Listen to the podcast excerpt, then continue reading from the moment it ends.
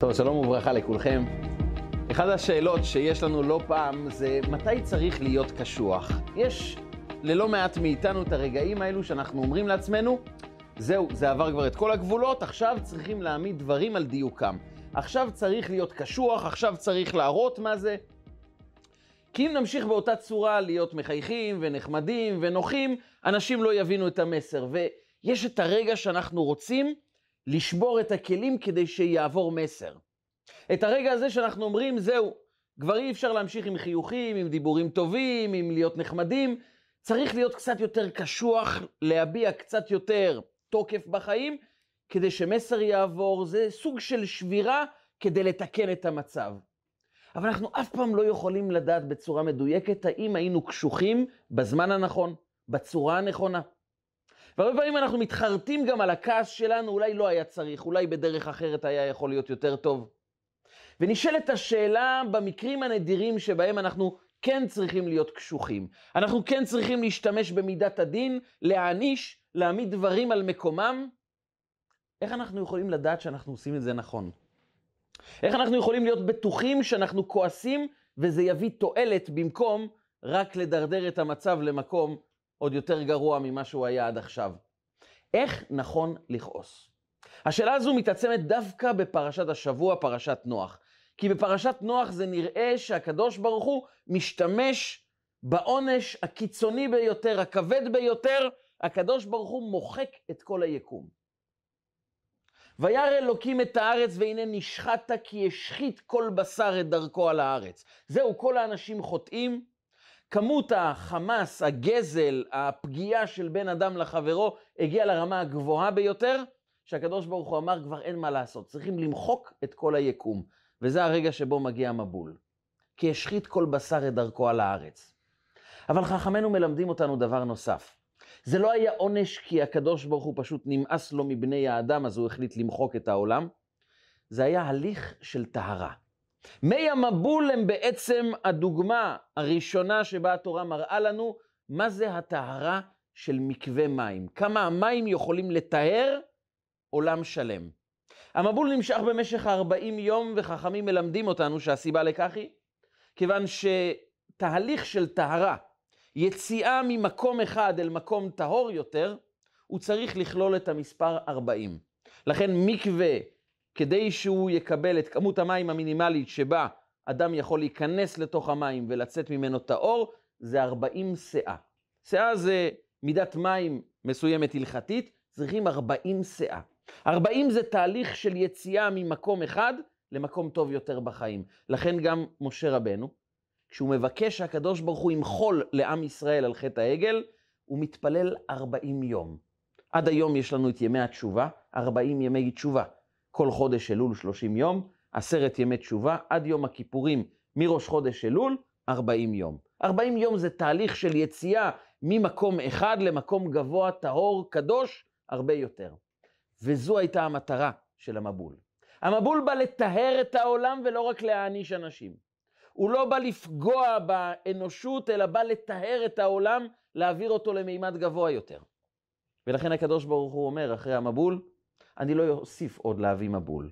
לא יהיה עוד צורך במבול, בתנועה, בעונש קיצוני כל כך, כיוון שהעולם הפך להיות טהור הרבה יותר. העולם מתקדש אחרי המבול. ודווקא בגלל הסיפור הזה של המבול, שמצד אחד זה עונש מאוד קיצוני, זה רגע מאוד מאוד כואב, ומצד שני אנחנו מבינים שזה הוביל את העולם להליך של טהרה, נשאלת השאלה בצורה הרבה יותר עמוקה. איך מענישים ומגיעים לטהרה במקום למריבה, במקום להידרדרות היחסים? איך אדם יודע להיות קשוח כמו שצריך, אבל הקשיחות, העונש, הכאב, הדקירה, יכולה להוביל אותנו למקום גבוה וטוב הרבה יותר, במקום מה שאנחנו רגילים בדרך כלל שכאשר אנחנו כועסים, מענישים, מפרקים את כל היחסים בינינו, כיוון שאנחנו רוצים לבנות אותם בצורה טובה יותר, אבל ברוב הפעמים אנחנו רק מקבלים מריבה שלא נגמרת. איך נכון לכעוס? בצורה כזו שתביא אותנו לבניין גבוה יותר, למקום טוב הרבה יותר. וזה נקרא בלשונם של חכמינו, במשפט הבא שמופיע בתלמוד במסכת מגילה. סתירת זקנים בניין. כך אומר רבי אלעזר, בנו של רבי שמעון בר יוחאי, הוא אמר, אם זקן אומר לך תשבור, תשבור לפי שסתירת זקנים בניין. אדם זקן, אדם חכם, אדם משכיל, כשהוא אומר לך לשבור, הוא בעצם מבקש ממך לבנות. גם אם זה נראה לך שאתה בהליך של שבירה, אתה בעצם בתוך תהליך של תיקון. לעומת צעירים שכאשר הם אומרים לך לבנות, יכול להיות שהבניין שלהם הוא בעצמו חורבן גדול. סתירת זקנים בניין. איך אני יכול לוודא שאני שובר, והתהליך הזה רק יצמיח את כולנו מסביב? איך עושים כזה דבר? וכאן מגיע אחד הסיפורים, אולי הסיפור המוזר ביותר שמופיע בתלמוד הבבלי. סיפור שמנסים להבין אותו רבותינו, המפרשים, מנסים להבין מה ההיגיון, מה הסיפור מאחורי ההתנהלות המוזרה שמתרחשת בסיפור שמופיע במסכת, במסכת תענית דף חף. מסכת תענית דף חף מסופר את הסיפור הבא. רבי אלעזר בנו של רבי שמעון, אותו אחד שאמר סתירת זקנים בניין, אותו אחד שאמר חכמים יודעים לשבור ולבנות, התנהל איתו סיפור מאוד מוזר, והסיפור היה כך. מספרת הגמרא שיום אחד רבי אלעזר בנו של רבי שמעון סיים ללמוד תורה אצל רבו, וחזר הביתה, רוכב על החמור, ורוחו גסה עליו. הוא היה עם שביעות רצון עצמית מאוד גבוהה, לפי שלמד תורה הרבה. הוא למד הרבה תורה, הוא היה שמח מההספקים שלו, מרמת הידע שלו, מהגובה הרוחני שהוא צמח אליו. והוא היה רוכב על החמור ורוחו גבוהה עליו. שימו לב, הוא גם רוכב על החמור וגם רוחו גבוהה עליו, והוא יצא ממקום שנקרא מגדל גדור. מגדל. וכך מספרת הגמרא, הוא יצא מבית רבו שבמגדל גדור, רוכב על החמור, רוחו גסה עליו, הוא הרגיש גובה, הוא הרגיש התנסות, הוא הרגיש מאוד טוב עם עצמו, כמובן כפי שמדובר על תלמיד חכם מאוד גדול, כמו רבי אלעזר בנו של רבי שמעון. ואז מתרחש הדבר הבא. הוא שומע מישהו שאומר לו, שלום עליך רבי, שלום כבוד הרב. הוא מסתובב ורואה אדם מאוד מכוער. ורבי אלעזר עוצר, וכשהוא נמצא על החמור, הוא צועק לאותו אדם, ריקה כמה מכוער אתה. אתה אדם ריקני כל כך, תראה כמה אתה מכוער. האם כל בני עירך מכוערים כמוך? האם כל אנשי העיר שבה אתה גר מכוערים כמוך? תגובה מאוד מעניינת. אדם מכוער אומר לרבי אלעזר, שלום עליך רבי, ובמקום לענות לו שלום, הוא אומר לו, ריקה כמה מכוער אתה, האם כל בני עירך מכוערים כמוך? ואותו אדם נפגע, ואומר לו, רבי, אם יש לך טענות על איך אני נראה, יש לי פתרון פשוט בשבילך. לך לאומן שעשני. יש את אלוקים שיצר אותי, אם יש לך טענות על תהליך הייצור של האנשים, תפנה אליו. לך לאומן שעשה אותי. הוא יצר אותי. רבי אלעזר שומע את זה, יורד מהחמור, ואומר לו, הבנתי, תמחה לי, חטאתי, לא הייתי בסדר, אני מבקש סליחה, תמחה לי. ואותו אדם אומר, אני לא מוחה לך. והוא הלך אחריו עד שהגיעו לעיר, הוא כבר לא רוכב על החמור, הוא כבר הולך ברגל. והוא מבקש ממנו כל הדרך, תמחה לי, אני מבקש סליחה. הוא אומר, אני לא מוחה לך. עד שהם הגיעו לכניסה לעיר. בכניסה לעיר כבר כל התלמידים מחכים לרבי אלעזר, בנו של רבי שמעון, שהיה אחד מגדולי ישראל בכל הדורות, תלמידו, בנו ותלמידו של רבי שמעון בר יוחאי, וכל עשרות, אולי מאות התלמידים מחכים לרבי שיבוא אליהם, והם רואים אותו הולך מאחורי אדם מסוים ומבקש ממנו סליחה. התלמידים פנו לאותו אדם ואמרו לו, למה אתה לא מוחה לו? כי הוא כבר אמר להם, אתם קוראים לו רבי, שלא ירבו כמותו בישראל, חבל שיש אנשים כמוהו. הוא סיפר להם את כל הסיפור, והם אמרו לו, בבקשה, הוא אדם גדול, תמחה לו. הוא מבקש ממך סליחה, בבקשה, תעשה לנו טובה, תמחה לו, תן לו סליחה. תהיה מוכן לסלוח לו. והוא השתכנע ואמר להם, אני מוכן לסלוח לו בתנאי אחד. וכאן הוא מציב תנאי מאוד מעניין. אני מוכן לסלוח לו ובתנאי שלא ירגיל לדבר כך. שלא ירגיל לדבר בצורה כזו אל האנשים. כאן מסתיים הסיפור בסולחה, בחיבור מחדש בין שניהם, ורבי אלעזר בנו של רבי שמעון נכנס לבית המדרש ונותן את השיעור הבא. הוא נתן את השיעור על דברי חכמים: לעולם יהיה אדם רך כקנה ולא קשה כארז. אדם צריך להיות רך כמו קנה ולא קשה כמו ארז, שלכן לקחו מן הקנה קולמוס לכתיבת ספר תורה, תפילין ומזוזות. לעולם יהיה אדם רך כקנה. כאן מסתיים הסיפור, וכולם עומדים מול הסיפור הזה עם תמיהה אחת גדולה ועם המון שאלות. קודם כל, זו התנהגות של תנא קדוש, רבי אלעזר בנו של רבי שמעון? ככה מתנהגים? פוגש אותך אדם מכוער, מכוער מאוד, והוא אומר לך: שלום עליך רבי. גם אם לא מדובר בצדיק גדול, כשאתה פוגש אדם שקשה לך לראות אותו, תאמר לו שלום גם לך. ואם באמת קשה לך להמשיך להסתכל עליו, תגיד לו: אני ממהר, ותמשיך הלאה. למה הוא עוצר ואומר לו: ריקה, אתה ריקני כל כך, כמה מכוער אתה? הסיפור הזה מוזר, כי זו לא תגובה שהיינו מצפים גם לא מאדם רגיל, בטח לא מתנא גדול כמו רבי אלעזר בנו של רבי שמעון. אבל דבר נוסף מוזר כאן בסיפור. אחרי שהוא אומר לו: ריקה, כמה אתה מכוער, הוא שואל אותו עוד שאלה: האם כל בני עירך מכוערים כמוך? זו שאלה שלא מובן בכלל מה התועלת בשאלה הזו. אתה שואל אותו: האם כל בני עירך מכוערים כמוך? מה אתה מצפה שהוא יגיד? כן, אנחנו עיר שלמה של מכוערים, עשינו קבוצת רכישה, קנינו כמה בניינים, אנחנו שכונה של מכוערים. מה זה יעזור לך? למה אתה שואל אותו אם כולם מכוערים? ואם הוא יגיד לך: לא, אני המכוער היחיד, קיבלתי אות מראש העיר שאני המכוער של העיר. מה זה משנה לך אם זה מכוער בודד או מכוער שכל בני עירו מכוערים כמוהו? היחס לאותו אדם לא מובן, וההמשך של השאלה אם כל בני עירך מכוערים כמוך עוד יותר לא מובנת. מה ניסית להשיג בשאלות האלו? למה צורת פנייה כזו לאדם שלא נראה טוב? ואז הוא אומר לו: לך לאומן שעשני, יש את אלוקים שברא אותי. וכאן זה נראה כאילו זה הפעם הראשונה שרבי אלעזר שומע על המושג הזה, שמישהו יצר אותנו. ומיד הוא יורד מהחמור ואומר לו: נענתי לך, מחול לי, אני מבקש סליחה. מה, לא ידעת שאלוקים ברא אותו? זה חדש. וברגע שהוא אומר: לך לאומן שעשני, מיד רבי אלעזר מבקש מחילה. אבל ברור לנו שהוא ידע שאלוקים יצר את כולם.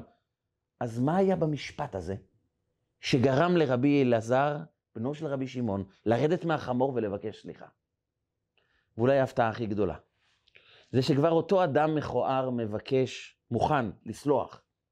הוא מציב תנאי אחד: שלא יתרגל לדבר כך לבני האדם. שימו לב, הוא לא אומר בתנאי אחד שיקבל על עצמו יותר לא לדבר בצורה כזו לאנשים. הוא מבקש: אל תתרגל לדבר ככה. וזה לא מובן. ואם הוא לא יתרגל לדבר ככה, הוא יאמר את זה פעם ב10 שנים, זה כן בסדר? שלא ירגיל לדבר ככה. אתה בעצם בתנאי הזה נותן לו לגיטימציה, הצדקה לצורת ההתנהגות הזו. למה? אם זה פעם זה בצורה נדירה, זה כן בסדר? ובלבד שלא ירגיל בכך. זה חלק מעשרות השאלות שיש על הסיפור הזה, שהוא מוזר מכל כיוון שלא נסתכל עליו. הרבי מלובביץ' פעם הסביר את הסיפור הזה. רבי אלעזר בנו של רבי שמעון רוכב על החמור. הוא שמח מאוד בלימוד התורה שלו. ואז הוא פוגש אדם מאוד מכוער, אבל הכיעור לא היה כיעור חיצוני. הכיעור היה כיעור פנימי. הוא פגש אדם רע, אדם שחוטא, אדם טמא, אדם שמזיק לסביבה. נתאר לעצמנו שאנחנו פוגשים אדם שאנחנו יודעים שהוא גונב, שהוא שודד, שהוא רצח כמה אנשים, שהוא פוגע באנשים, שהוא פוגע בילדים. הוא אדם שאנחנו לא מוצאים בו שום נקודה טוב, הוא ידוע בכל האזור כאדם רע, כאדם חוטא, כאדם שמזיק לציבור. והוא אומר לנו פתאום ברחוב: שלום עליך רבי, כאילו הכל בסדר. מה תהיה התגובה שלנו לאדם שכולם סובלים ממנו, שחוטא כל כך הרבה? ורבי אלעזר מסתכל עליו. הוא יכול להמשיך הלאה, אבל הוא אמר לעצמו: רגע, אדם שהגיע לרמת כיעור כזו, הוא מסתכל לא על המראה החיצוני שלו, הוא מסתכל על המראה הפנימי. הוא אומר: האדם הזה כל כך חוטא, כל כך שפל, הגיע לרמה הנמוכה ביותר שבן אנוש יכול לרדת אליה. הוא מכוער כל כך. הוא אומר: לא ריקה, לא נשאר בך שום טוב. וכשאדם מגיע למקום כל כך נמוך בחיים, כנראה שיש דבר אחד שיכול להחזיר אותו למסלול. שבירה. להסביר לו עד כמה המצב שלו גרוע. שיבין שהוא נמצא במקום מאוד גרוע בחיים, ולפעמים רק שבירה מזעזעת את האדם, ואז הוא מתחיל להתעורר, אז הוא מתחיל להתאפס. אז הוא מתחיל להבין שאולי צורת החיים שלו לא נכונה, רק אם הוא ייפגע, הוא יישבר. משהו בלב שלו כבר לא יהיה שלם כל כך. הוא יתחיל להבין שאולי צריך להתנהל אחרת. רבי אלעזר, בנו של רבי שמעון, מבקש לבצע ניתוח לב פתוח. הוא מבקש לעורר רגע בתוך האדם הזה, הסתכלות חדשה על החיים. אבל הוא מבין שברגעים שאדם כל כך נמוך, כל כך שפל, כל כך מכוער פנימית, כנראה שרק דבר אחד יאיר אותו, יזעזע אותו. זו שבירה. ולכן הוא פונה אליו ואומר לו, ריקה, כמה מכוער אתה. אני רוצה לומר לך, אני בתור אדם גדול, אומר לך, המצב שלך הוא גרוע ביותר. אתה מכוער לגמרי. אתה תמה לגמרי. תתעורר על החיים שלך. הוא ביקש לעורר אותו. כי כשאדם טוב לו בתוך מציאות של רע, הוא לעולם לא יגיע להבנה אישית, פנימית, שצריכים להשתנות, שמשהו כאן לא בסדר. הוא חייב איזה גורם מזעזע. זה בעצם הגורמים בחיים שלנו שלא טובים לנו בחיים. לפעמים יש רגעים בחיים שאנחנו מזדעזעים, שמשהו לא טוב קורה, שזו התרחשות לא נעימה מגיעה לחיים שלנו, צריכים לזכור, זה בעצם פעמון מלמעלה. זה בעצם התעוררות, משהו צריך להשתנות. כשטוב לנו אנחנו לא פונים לשינויים, כי אם טוב לנו והכל בסדר, אנחנו רק אומרים, שלא יהיה יותר גרוע, שישאר כך. אין חדשות טובות, רק שישאר כך.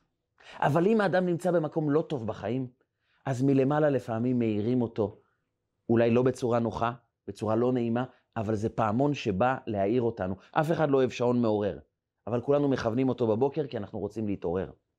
וכשאנחנו לא מכוונים שעון, אז משמיים נותנים לנו פעמון שיעיר אותנו. ורבי אלעזר בנו של רבי שמעון מבקש להיות הפעמון שמאיר את אותו אדם, ואומר לו, אתה חייב להתעורר על החיים שלך, אתה במצב לא טוב. הוא שובר אותו כדי להאיר אותו. אז אם כך, זה לכאורה היה בסדר. למה הוא מבקש סליחה? וכאן מגיעה התגובה של אותו אדם. אותו אדם בא ואומר לרבי אלעזר, לך לאומן שעשני. וזה משפט דרמטי. לך לאומן שעשני. הוא בעצם אומר לו, אני מודע לכך שלא רק שאלוקים ברא אותי. אני מודע לכך שלא רק אני נבראתי בידיו של בורא עולם, אלא הקדוש ברוך הוא אומן שעשני. אומן שיוצר כלי, יש לו מטרה. אין אומן יצרן שיוצר מוצר מסוים, בלי שתהיה לו חשיבה לטווח ארוך, מה יועיל אותו מוצר. אומן קודם כל יש לו מטרה, ואז הוא יוצר את היצירה שלו, את הכלי שהוא יוצר, כדי לממש את המטרה. ואני מודע לכך שאלוקים לא רק בורא בני אדם, הוא אומן שיוצר אנשים כדי לממש מטרות. ואני מרגיש את זה, שיש גם בי מטרה. אלוקים יצר אותי כאן בעולם כדי למלא שליחות, כדי לבצע מטרה. יש לאלוקים צורך בי, ואני מכיר את העובדה הזאת. לך לאומן שעשני. אל תראה אותי כל כך שחור. אל תראוני שאני שחרחורת. זו פנייה של הנשמה. בעצם לומר, אני לא כזה גרוע כמו שאתה חושב. יש גם בי נקודת אור. אז למה בחרת לשבור אותי? במקום להאיר דרך נקודת הטוב שיש בי. ורבי אלעזר בנו של רבי שמעון יודע, שהדרך לתקן בני אדם זה למצוא בהם את נקודת האור. זה לומר לאדם מה טוב בו, להתמקד בכישרונות שלו, באור שלו, ביכולות שלו, בטוב שיש בו, ובכל אדם יש טוב. אבל הוא מבין פתאום שהוא עומד מול אדם שהוא כבר לא מאמין שיש בו טוב. הוא לא רואה בו שום נקודה טוב. ולכן הוא מחליט לשבור. כי הוא אומר, ריקה, כמה מכוער אתה. אתה כבר ריקני לגמרי. אם הייתה נקודה טוב בך, הייתי לוקח את הנקודה הזו ומאיר דרכה. לא הייתי בוחר לשבור כל עוד שיש עם מה לעבוד, אבל כעת אני רואה שכבר אין מקום לעבוד איתך, ולכן אני בא לשבור אותך. וכשהוא שומע שאותו מכוער אומר, לך לאומן שעשני, מה הבין באותו רגע רבי אלעזר? יש בו נקודת אור שאני פספסתי. כי אם הוא מודע לעובדה שיש לו שליחות בעולם, הוא חש את זה שהוא יצירה אלוקית שבאה לממש שליחות, אם יש לו את הרעיון הזה בראש, הייתה נקודת אור שאני פספסתי. שברתי בזמן לא נכון. שברתי בלי לוודא שאני באמת נמצא מול רגע, מול תופעה, מול אדם, שרק שבירה תעזור לו. אני פספסתי את נקודת האור. ולכן הוא יורד מן החמור, וזה שלב לא רק כדי לפנות אליו, כי הוא יכול להמשיך לדבר איתו כשהוא על החמור. אבל זה שלב של הבנה שאני חייב לעבור שינוי.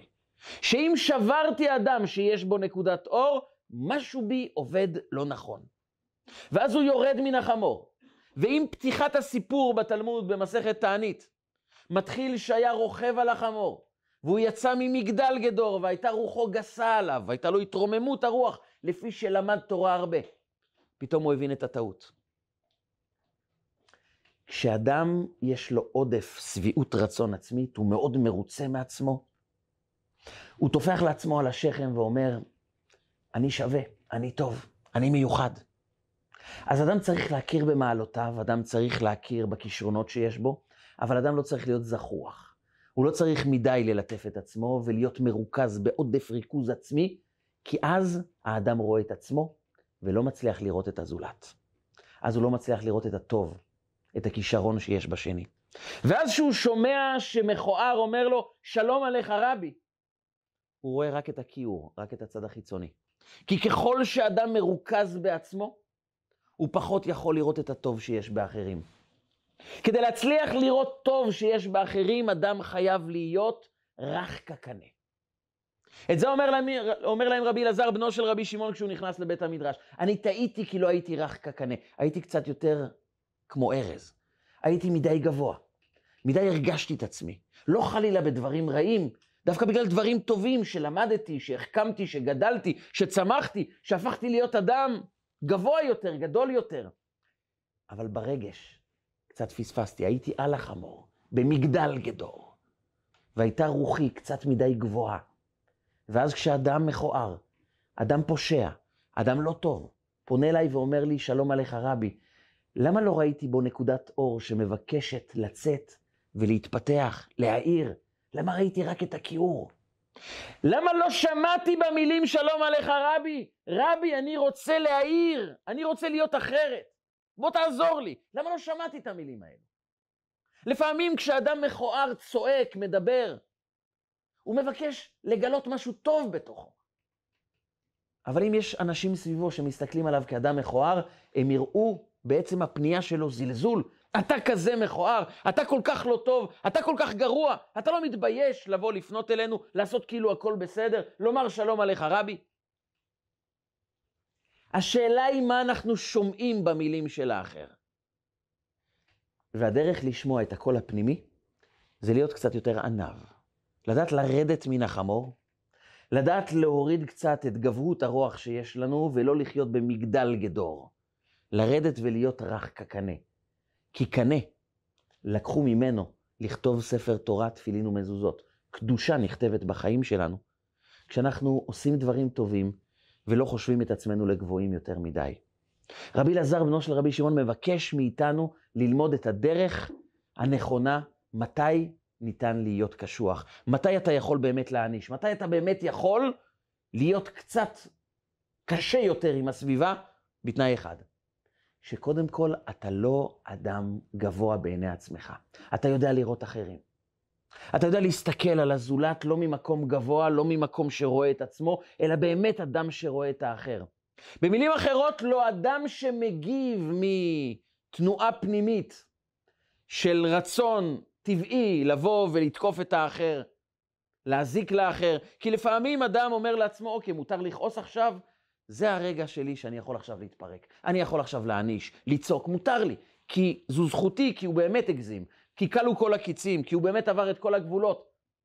אבל עכשיו שאני מגיב בכעס, בעונשים, בדקירה, האם אני מבטא את התחושות שלי, את עולם הרגשות שלי, או שאני בא לתקן? רבי אלעזר בנו של רבי שמעון אמר, כשאתה מדי גבוה, אתה פועל מתוך רצון אישי, מתוך תחושה אישית. ולא רק מתוך רצון לתקן. הקנה, הוא יודע גם להתכופף כשצריך. הוא יודע להוריד את עצמו. ומי שיודע להוריד את עצמו, אצלו מה שחשוב זה הרעיון הפעולה, התוצאה, ולא עולם הרגשות שלי. לכן אומר אותו מכוער לאותם תלמידים של רבי אלעזר, אני מוכן לסלוח לו ובלבד שלא ירגיל. בתנאי אחד שלא יתרגל לדבר כך, כי לפעמים אני מודע לזה, לפעמים צריך להיות קשוח. לפעמים צריך להיות, לדפוק עם הפטיש על השולחן ולומר ככה העניין צריך להיות. אבל שלא יתרגל. כי אדם שרגיל להשתמש בקשיחות, זה אדם שפועל אמוציונלית מצד הרגש שלו, ולא כי הוא מחפש תיקון. ומי שפועל מתוך תחושה אישית, מתוך עולם הרגשות שלו, כי הוא באמת נמצא בריכוז עצמי גבוה, באהבה עצמית. אז הפעולה שלו לא תתפרש כפעולה שבאה לתקן, אלא כפעולה שמזלזלת באחרים. לכן הוא אומר לו בלבד שלא ירגיל, שלא יתרגל להיות כך. כי אם אדם רגיל מבחינתו, הפעולה בעולם היא גם פעולה של חסד, אבל יש גם כלי שאנחנו משתמשים בו לעתים קרובות, להיות קשוח, לתקוף, להיות לא נחמד, להיות אדם מאוד קשוח. אם זה כלי שאנחנו רגילים להשתמש בו, אנחנו מפספסים. אז אנחנו פועלים מתוך טבע ולא מתוך רצון לתיקון. התורה באה ללמד אותנו שמבול מביאים בצורה חד פעמית. זה דבר שאנחנו לא רגילים להשתמש בו. זה דבר שהוא כלי שאנחנו כשמשתמשים בו, אנחנו מרגישים שהשתמשנו בכלי שלא רק פוגע בזולת, זה גם פוגע בי, גם לי קשה להשתמש בזה. היה תלמיד אחד, שהוא היה ילד מאוד מופרע, והמורה שלו שהיה אדם מאוד טוב ומאוד משקיע בתלמידים, אמר לו כל פעם, יום אחד אני אצטרך להעניש אותך במקל שיש פה לידי. ויום אחד הוא באמת עבר את כל הגבולות, אותו מלמד לקח את המקל ונתן לו מכה. הוא אומר, המכה הזאת החזירה אותי לתלם, היא ישרה אותי, לא בגלל המכה. אני ראיתי שאחרי שהוא נתן לי מכה, הרב הלך לפינה ובכה מרורות, והבכי שהוא בכה על זה שהוא היה צריך להשתמש במקל, זה מה ששבר אותי. ראיתי כמה הוא לא רוצה להשתמש בזה, ראיתי כמה זה כואב לו, ראיתי שהוא לא רגיל בזה. ראיתי שהמכה יותר משהכיבה לי, היא הכיבה לו. זה ישר אותי. אז הבנתי שבאמת עברתי את הגבולות. אם אדם מכה, והכאה זה לא רק הכאה פיזית. לפעמים דווקא הכאה רוחנית, מילה שפוגעת, שמשפילה, היא כואבת לא פחות. אבל אם אדם חושב שזו דרך, והוא מקבל את הדרך הזו, הוא אומר, כן, הגיע הזמן שיקבל מנה אחת, שיבין מי הוא.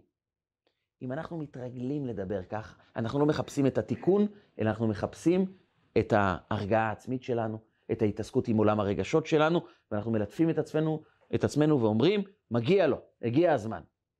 אבל אז אין כאן תיקון. יש כאן רק השפרצה של רגשות, של תחושות אישיות, בלי באמת רצון אמיתי לתקן. ולכן אומר אותו מכוער ובלבד שלא ירגיל, אני מבין שצריכים להשתמש בזה. אבל תשתמש בזה רק אם זה נדיר עבורך. אני פגשתי אדם מבוגר, קרוב לגיל 80, אדם שתמיד אני מופתע לראות אותו, כי הוא תמיד רגוע. ואני מכיר אותו תקופה מאוד מאוד ארוכה. כמעט עשרות שנים. ותמיד הוא רגוע, הוא סמל לרוגע. ופעם אחת ישבתי, והוא אדם מאוד נחמד, נעים שיחה, ופעם שאלתי אותו, תגיד לי בכנות. בחוץ אתה רגוע וזה נחמד מאוד. בבית, ואני יודע שהיו לו הרבה ילדים, הוא גידל 12 ילדים בתוך דירה של 2 חדרים. שכבר זה מתכון להיות פקעת עצבים. אמרתי לו, תגיד, על הילדים כעסת פעם? הוא אומר לי, לא, אני לא כועס בדרך כלל. הוא אומר, תגיד את האמת. פעם נתת מכה לאיזה ילד, לא חלילה מכות, אבל איזה מכה קטנה, איזה, נקרא לזה אישור קו, נתת פעם איזה סתירה קטנה, משהו. 12 ילדים בתוך 2 חדרים, פעם עשית משהו כזה? אני אגיד לך את האמת, מעולם לא. חוץ מפעם אחת שנתתי מכה קטנה לילדה שלי, ואני כבר 30 שנה לא מוכל לעצמי על זה. אני לפעמים לא ישן בלילה, לא נרדם, למה עשיתי את הדבר הזה? על מכה קטנה שהוא נתן לילדה שלו. אני מכיר את הילדים שלו, כולם מושלמים. כולם ילדים טובים. משפחה לתפארת. והוא לא היה צריך להשתמש אף פעם, לא במכה, לא בכעס, בטח לא בקללות. כי הוא תמיד מוצא אור בכל אחד. היכולת שלנו, אם נאמר מתי מותר לאדם להיות קשוח, זה אחרי שבאמת אתה מוצא תמיד אצל בני האדם את נקודת האור. והגעת למקום מסוים שאתה יודע שפה לא דרך האור אתה יכול להאיר אותו, אלא רק בקשיחות. אם אצלך זה דבר נדיר, אם אצלך זה דבר שבדרך כלל אתה לא רוצה להשתמש, וזה כואב לך, זה כואב לך לא פחות ממנו. המדד הוא בעצם האם המילה הפוגעת שתפגע בו עכשיו, כדי לשבור אותו ולתקן אותו, היא גם פוגעת בך, היא גם גורמת לך סבל, או שאתה מרגיש מצוין, והנה סוף סוף נתתי לו בראש, שיבין מי הוא. אם אתה מרגיש טוב עם זה, אתה התרגלת, זה חלק מהרגילות, זה חלק ממך, כנראה שאתה לא באמת מתקן כעת. כי תיקון מביא אדם שסובל כשהוא נדרש לשבור מישהו, לא פחות ממה שסובל אותו אדם שנשבר. ולכן הבין את זה רבי אלעזר והוא ירד מעל החמור. הוא הבין שכאשר אדם נמצא במגדל גדור, שהוא מדי נושא את עצמו, הוא מדי חש את עצמו, אז הוא לא יכול באמת לראות את הזולת. והדרך לראות את הטוב של הזולת זה להיות רך כקנה. כשאדם רוכש ענווה, ביטול, אדם שבאמת רואה את האחרים ולא כל הזמן תופח לעצמו על השכם. נכון שאדם צריך לדעת לאזן, להכיר את המעלות, להכיר את הערך שלנו. אבל לא להגיע לכך שאנחנו רוכבים על החמור, מרגישים את עצמנו גבוהים יותר, טובים יותר, כי אז, כאשר אנחנו מדי מתנסים, רוחו גסה עליו, הוא כבר מדי נמצא בתוך תוכו, הוא לא מצליח לראות את הטוב שבאחרים. מספרים על אדם שהיה חלק מהקהילה, חלק מאנשי הקהילה, והוא היה תומך ועוזר ומסייע כמו כל אנשי הקהילה. אחרי כמה עסקים מוצלחים שהוא ביצע, הוא הפך להיות אדם מאוד עשיר. וככל שהוא הפך להיות עשיר גדול יותר, במיוחד אחרי שהוא קנה את הווילה החדשה שלו, פחות ראו אותו בבית הכנסת, והוא עוד פחות עזר לאנשים נצרכים. יום אחד הרב הגיע אליו לביקור לבית. דופק בדלת, נכנס, העשיר מאוד שמח לראות את הרב, אומר לו, כבוד הרב, ברוכים הבאים, בוא תשב, להגיש משהו לשתות. הוא אומר, לא, אני רק רוצה לשאול אותך שאלה אם יש לך זמן. הוא אומר, בשמחה. הוא אומר, בוא איתי, הוא הולך איתו לכיוון החלון, ואומר לו, תגיד, אתה יכול להגיד לי מה אתה רואה מעבר לחלון? אבל מה אני רואה? אני רואה אנשים זקנים שהולכים, אני רואה ילד קטן שמחפש את אמא שלו, אני רואה אנשים על המרכבה, רוכבים ככה ברחוב. הוא אומר לו, מצוין, אתה יכול לבוא איתי לעוד מקום?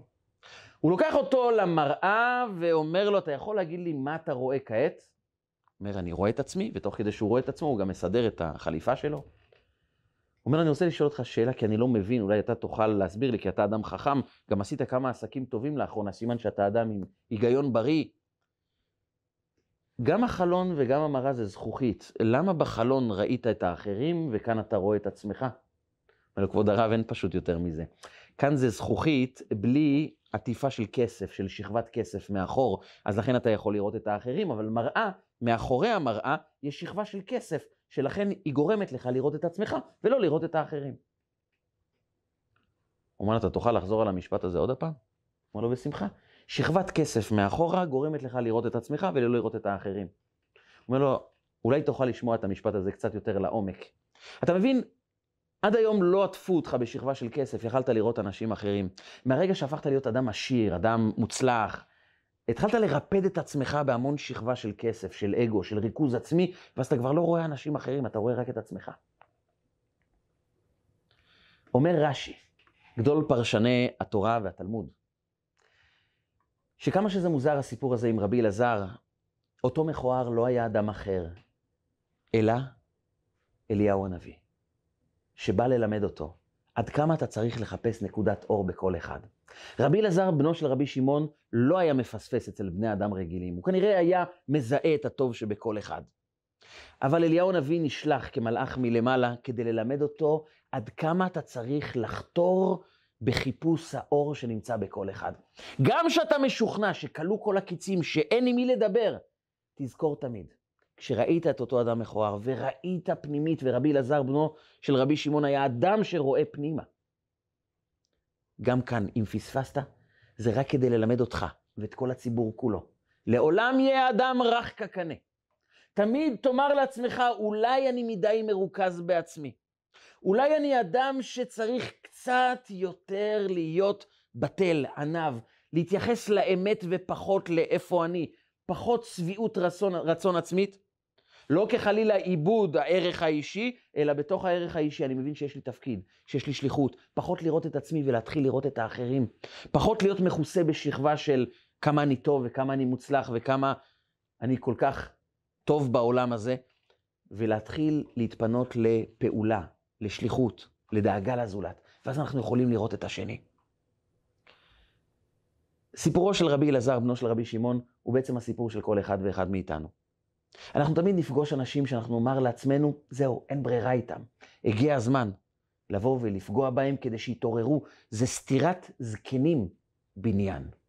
הזקן, אומרים חכמנו במסכת קידושים, זקן זה זה שקנה חוכמה. הוא קנה חוכמה. וחוכמה ביהדות זה לא רק אינטליגנציה. זה כוח מה? זה הכוח של להתנתק מתוך האגו שלי ולהתפנות לאמת. לראות את האמת כפי שהיא, גם אם זה לא מתאים לי.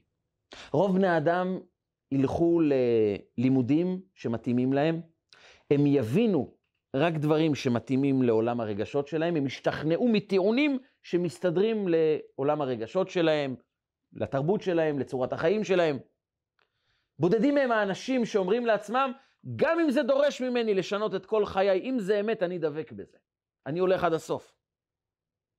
לעולם יהיה אדם רך כקנה, זה בעצם האדם שמוכן לקבל חוכמה שהיא גבוהה יותר ממנו. שהיא גם דורשת ממנו אולי לשנות את צורת החיים, אבל זו האמת, ולכן סתירת זקנים בניין. האדם שמולנו יוכל לקבל מאיתנו גם מערה, גם אולי פגיעה, ולהשתנות לטובה, אם הוא מזהה שמדובר כאן באדם שבאמת מחפש את האמת. סתירת זקנים בניין, כי כשאתה רואה את הזקן, כשהוא כועס עליך, כשהוא אומר מילה שקצת פוגעת, אבל אתה רואה שמעניין אותו רק התיקון, לא האגו, לא הרגשות, לא איך הוא יכול לפרק עכשיו את כל הרגשות שהצטברו בתוכו.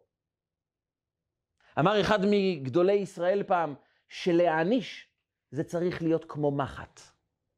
למחט, אם יש ראש, אתה יכול לחבר חוט ולתפור בגדים נפלאים ויפים. אבל אם למחט אין ראש, אתה לא תוכל לתפור שום דבר. זה פשוט ידקור משני הכיוונים, וזה רק ידקור. לא יתפור שום דבר.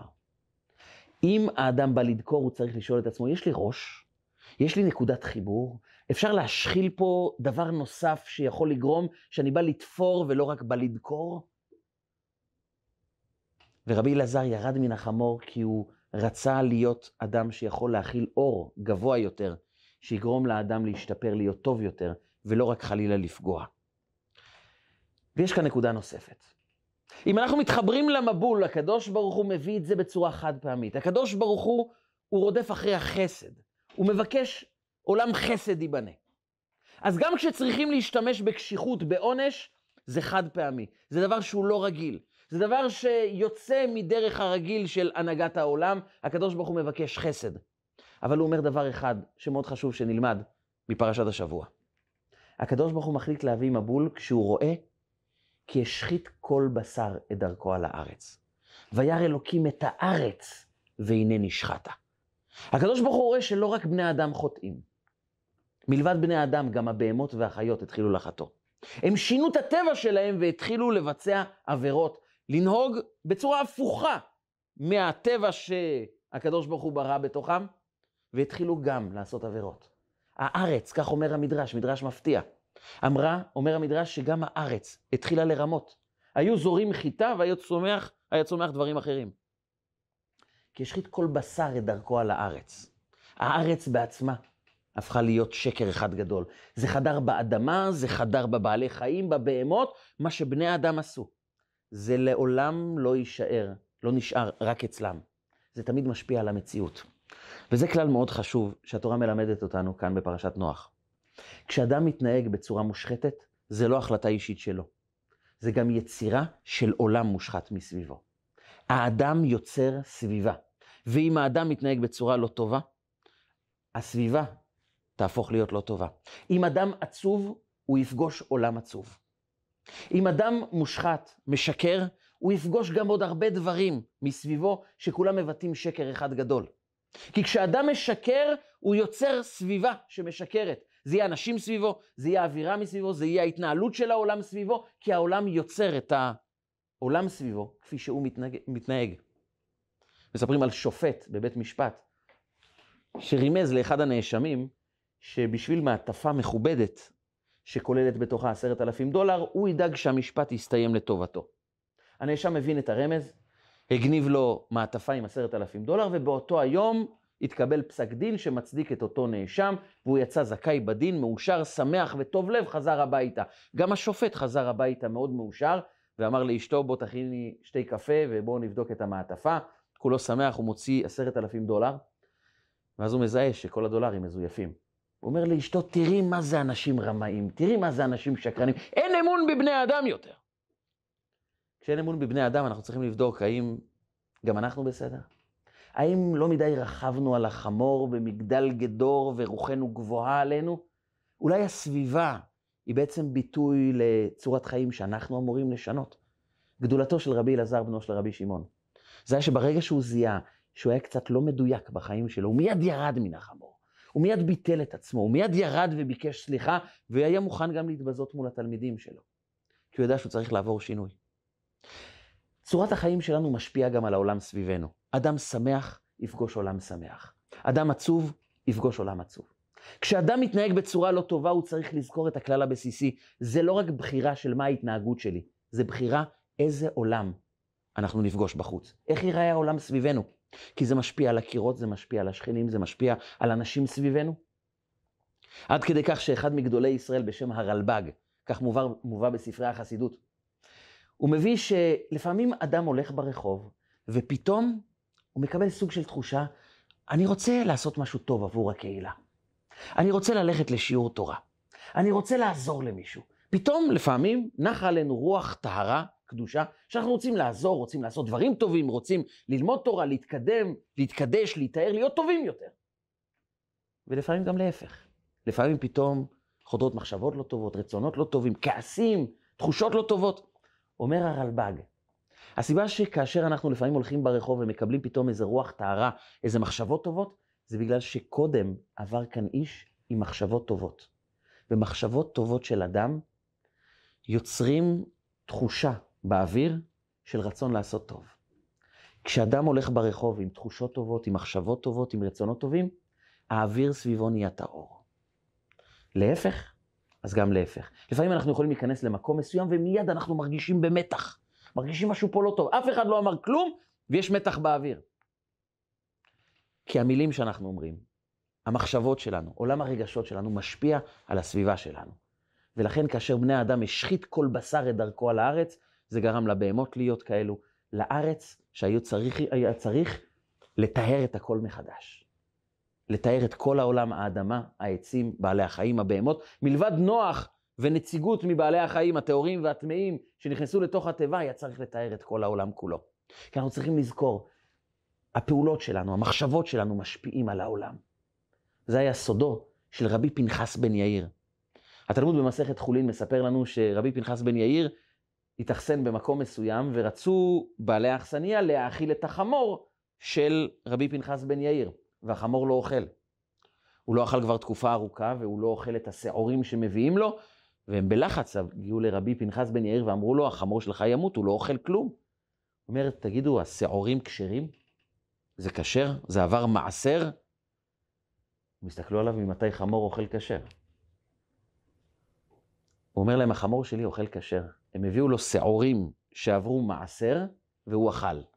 והמפרשים מנסים להבין, מה הסיפור של חמור אוכל כשר? בני אדם צריכים לאכול כשר, לא החמור. התשובה הפשוטה היא, החמור לא צריך לאכול כשר. אבל חמור שגדל אצל רבי פנחס בן יאיר, חי בעולם מסוג אחר. והוא רגיל לאכול כשר, כי זה השפיע גם על המציאות שלו. אדם טוב, המציאות סביבו, הופכת להיות מציאות טובה. התלמוד בא לספר לנו עד כמה רמת ההשפעה של התנהגותו של האדם על מה שקורה סביבו. זה קרה גם לחמורו של רבי חנינא בן דוסא, שהשודדים גנבו לו חמור, הם רצו להשתמש בו, האכילו אותו, יום אחד הוא לא אוכל, יום שני הוא לא אכל, ביום השלישי הם הבינו שאם הם לא משחררים את החמור, הם יקבלו פגר מת, ואת זה הם לא רצו, הם שחררו אותו. והוא חזר חזרה באפיסת כוחות לביתו של רבי חנינא, והם היו באמצע ארוחת ערב. והבן של רבי חנינא אומר, אבא, אני שומע את קולו של החמור שלנו שנגנב. הוא אומר, בני, תרוץ ותיתן לו לאכול, הוא לא אכל 3 ימים. הוא אומר לו, בנו, ואיך אתה יודע, אבא, שהוא לא אכל 3 ימים? הוא אומר, כי אני יודע שהוא אוכל רק כשר אצלנו בבית, והוא לא יהיה מוכן לאכול בשום מקום אחר. וככה הם האכילו את החמור. זה לא בא לספר לנו סיפורי ניסים על חמורים שאוכלים כשר. זה רק בא ללמד אותנו דבר אחד. העולם שתפגוש בחוץ, זה עולם הרגשות שלך. זה צורת ההתנהלות של הבית שלך, זה מה שאתה תפגוש בחוץ. ככה יראו הילדים, ככה יראו האנשים שתפגוש. האדם שמתנהג בצורה לא טובה, פוגש סיטואציה לא טובה, מושך לתוך חייו אנשים לא טובים. הוא אומר, מילא אני חטאתי, אבל למה כל הקרימינלים פוגשים אותי? למה אני פוגש רק אנשים לא טובים? כי נמשך אלינו מה שאנחנו חושבים על עצמנו, איך שאנחנו מתנהגים. ברגע שאדם הולך והופך את עצמו, עובר טהרה של מבול שבעצם נקרא בלשון התנ"ך מי נוח. זה מים שמביאים נוחות. נוח לבריות, נוח לקדוש ברוך הוא, נוחות חדשה, טהרה חדשה. בעקבות זה שאנחנו מוכנים להשתנות, להיות אנשים שמושכים טוב לחיים שלנו, לראות טוב בזולת, לראות את ההצלחות שיש לשני ולשמוח בהצלחות של השני. לא להיות מרוכז בעצמנו ואז כל דבר טוב שקורה לזולת אני מודד רגע ומה זה אומר לגביי ומה עכשיו אני ביחס אליו. ואז אדם מוכן לשמוח בשמחתו של השני, רק אם הוא נשאר פחות ממני. הריכוז העצמי מבטל מאיתנו שמחה, מבטל מאיתנו חברות, מבטל מאיתנו יכולת להתחבר באמת עם האחרים, כי השחית כל בשר את דרכו על הארץ. ברגע שאדם יורד מן החמור, ולעולם יהיה האדם רך כקנה ולא קשה כארז. הוא לא מרוכז רק בעוצמה שלו, בכוחות שלו, אלא מוכן להתכופף ולשמוח באמת בשמחתו של הזולת.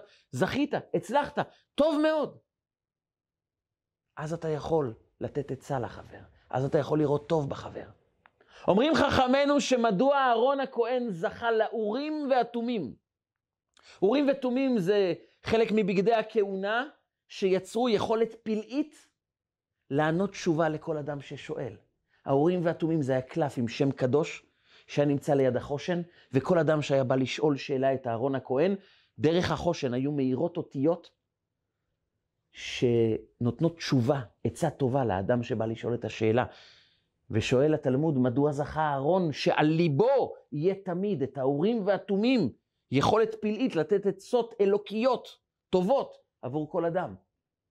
והיה הלב האהרון תמיד. מה זכה ליבו של האהרון שהוא נותן עצות טובות, קדושות וטהורות מאלוקים לבני אדם? זה מתחיל עם הפעם הראשונה שמצאנו לב בתורה ביחס לאהרון. איפה זה היה? כשמשה רבנו מקבל את המינוי המכובד ביותר בהיסטוריה היהודית, המנהיג שהולך להוציא את עם ישראל ממצרים ולהעניק להם את התורה. משה רבנו אומר, אבל ריבונו של עולם, אהרון אחי הוא יותר גדול. הוא ייפגע אם הוא ידע שאח שלו הקטן קיבל את התפקיד המכובד. אני לא רוצה לפגוע באח שלי. אומר לו הקדוש ברוך הוא, יש לך טעות. כשהוא יראה אותך שהתמנית להיות נשיא ישראל והוא יהיה תחתיך, ורעך ושמח בליבו, יהיה לו לב שמח. כי אהרון לא מרוכז באגו שלו, הוא רך כקנה, הוא שמח בשמחתם של האחרים. כי הוא לא מרוכז באיפה אני ביחס למה שקורה בחוץ. יש אותי ויש את שמחתם של האחרים. ורעך ושמח בליבו. אמר הקדוש ברוך הוא, לב ששמח בשמחתו של השני, יוכל לתת עצות טובות לאנשים אחרים. יוכל לשאת בליבו את האורים ואת התומים, שם קדוש שייתן עצות לכולם. כי כאשר אנחנו לא מרוכזים בעצמנו, אנחנו רואים את הטוב של האחרים. אדם כזה, כשהוא שובר את האחרים, הוא נשבר לא פחות.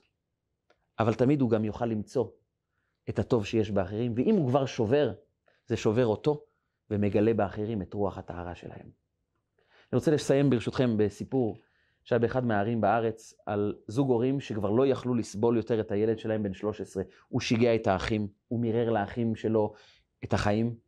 בבית הספר כל יום המורים היו מתקשרים ואומרים, אי אפשר יותר איתו, הוא מזיק, הוא לא לומד, הוא בלתי נסבל, תעשו משהו. שלחו אותו לטיפולים, פגישות עם פסיכולוגים, מיועצים חינוכיים, שום דבר לא עוזר.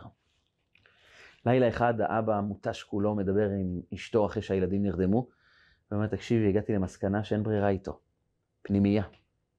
צריך להוציא אותו מהבית, אי אפשר לשמור עליו. בוא נשלח אותו לפנימייה. והאמא אמרה, כן, מחר נתחיל לטפל בזה. אבל אחרי הבדיקות, היה לה בדיוק בדיקות אצל רופא, כי היא חשה לא טוב לאחרונה. היא הלכה לבדיקות, ובארבע חודשים הקרובים היא לא חזרה הביתה. הרופא הפנה אותה במהירות למיון, התגלה גידול אצלה, וכל המשפחה התהפכה. היא הייתה צריכה לעבור צילומים, טיפולים קשים. האבא עזב את העבודה והיה איתה כל הזמן בטיפולים אינטנסיביים מאוד קשים. המשפחה התפרקה לגמרי, הילדים אין מי שיטפל, ההורים נמצאים כל היום בטיפולים, ואז זרחה שמשו של אותו ילד. הוא התחיל להכין סנדוויצ'ים לכל אחד מהאחים, הוא פשוט הפך להיות האבא של המשפחה. הוא למד מאחת השכנות איך מכניסים גביסה, צבעונית, לבנה, הוא התחיל לטפל בבית כמו ילד בוגר. אף אחד לא היה כאן כדי לקחת אחריות, הוא לקח אחריות. הוא הפך להיות האבא של המשפחה. הוא דיבר עם המורים איך הולך עם כל ילד וילד, הוא דאג לכל אחד מהאחים. הוא הפך להיות זה שמכין ארוחת ערב, זה שדואג לסנדוויצ'ים בבוקר, זה שמוודא שהילדים יכינו שיעורי בית ויאכלו כמו שצריך. וכך עברו 4 חודשים, התקשרו לאבא ואמרו לו, תקשיב, הבן שלך השתנה לגמרי. הוא הפך להיות משהו אחר, הוא נהיה אבא של המשפחה. המורים פתאום מדווחים על כמה הוא רציני וכמה הוא אחראי, גם על אחרים וגם על עצמו. אבא מאוד שמח, אבל הוא מאוד דאג לאשתו, ולא היה לו זמן לדבר עם הילד. אחרי 4 חודשים קרה הנס, האישה הבריאה, היא חזרה הביתה. זה היה חגיגה של כל המשפחה המורחבת, כולם הגיעו, שולחן ערוך, משפחה, חברות, כולם באו לשמח אותה. שלט גדול היה בכניסה, ברוכה הבאה אמא. ואז באמצע החגיגות גם נכנסה אישה עם גיטרה, והתחילה להרקיד את כל המשפחה, עם שמחה מאוד גדולה. וזה היה אווירה שמחה של ריקודים ושירים עד אמצע הלילה. אחרי שכולם חזרו הביתה, היא חיפשה את הילד הזה, שהיא שמעה שהוא טיפל בכולם, והיא פתאום מזהה שהיא לא ראתה אותו לאחרונה. היא עולה לחדר שלו, ומחבקת אותו, מנשקת אותו, ואומרת לו, רציתי להגיד לך תודה על כל מה שעשית. הוא אומר, כן אמא, אני ממש השתדלתי. וגם האישה הזאת שבאה לרקוד ולשמח ולנגן בגיטרה, אני שילמתי מהכיס הפרטי שלי, כי רציתי מאוד לשמח אותך. אבל יש לי רק בקשה אחת, אמא. אולי תתני לי עוד צ'אנס אחד ולא תשלחי אותי לפנימיה? אולי אני יכול להישאר בבית ולהיות יותר טוב? אותו רב שסיפר לי את הסיפור אמר, למה אנחנו מחכים כדי לגלות אור במישהו אחר? שמישהו יהיה חולה? שאז רק נראה כמה יש בו טוב? גם כשאנחנו משוכנעים שזהו כלו כל הקיצים, בטוח שיש בו אור, אנחנו רק צריכים למצוא את הדרך לגלות את האור הזה. אבל זה יכול לעשות רק אדם שהוא רך כקנה. שלעולם לא חושב שהוא מושלם, הוא אף פעם לא מסתכל על האגו שלו, הוא באמת באמת מחפש את הטוב. והכלל הוא שמי שמחפש את הטוב, גם מוצא את הטוב. יגעתי ומצאתי, תאמין. מי שבאמת מבטל את האגו שלו, ובאמת מחפש את הטוב שיש באחרים, יש לו את ליבו של הארון. הארון תמיד היה רודף שלום, וגם מוצא את השלום. ואם אנחנו נמצא טוב באחרים, נהיה רכים כקנה, נוכל למצוא אור באחרים, והקדוש ברוך הוא ימצא בכולנו אור אחד גדול, עד שיביא לנו את אור הגאולה שתבוא אלינו עם משיח צדקנו במהרה בימינו, אמן ואמן.